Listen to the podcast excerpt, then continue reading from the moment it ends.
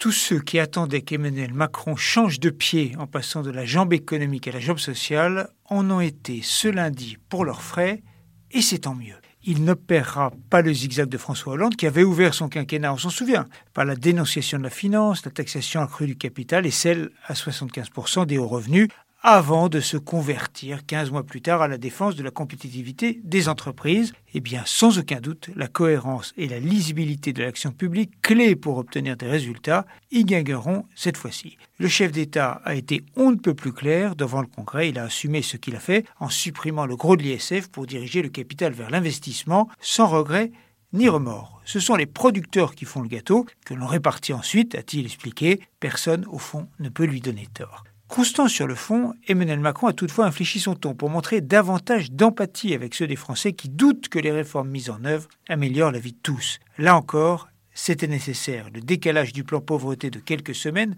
n'avait au fond rien de grave, mais il risquait de devenir symbolique. Du coup, une partie importante de son discours a été consacrée aux chantiers sociaux, en conservant la ligne directrice de la campagne électorale de 2017, celle de l'accent mis sur la correction des inégalités de destin dans un pays où le système socio-fiscal très concentré sur la correction des inégalités de revenus, c'est bienvenu. Beaucoup a été fait en ce sens depuis un an sur le terrain éducatif, maternelle à 3 ans, classe dédoublée, reconnaissance du mérite et du travail avec Parcoursup.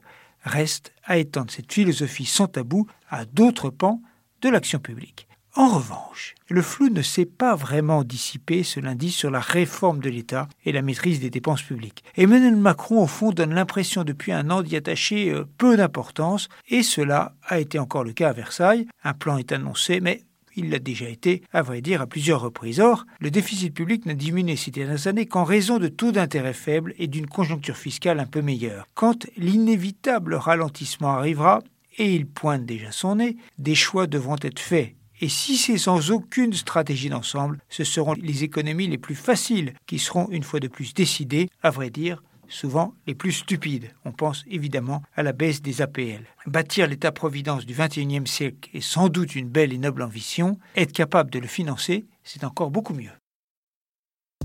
Retrouvez tous les podcasts des échos sur votre application de podcast préférée ou sur leséchos.fr.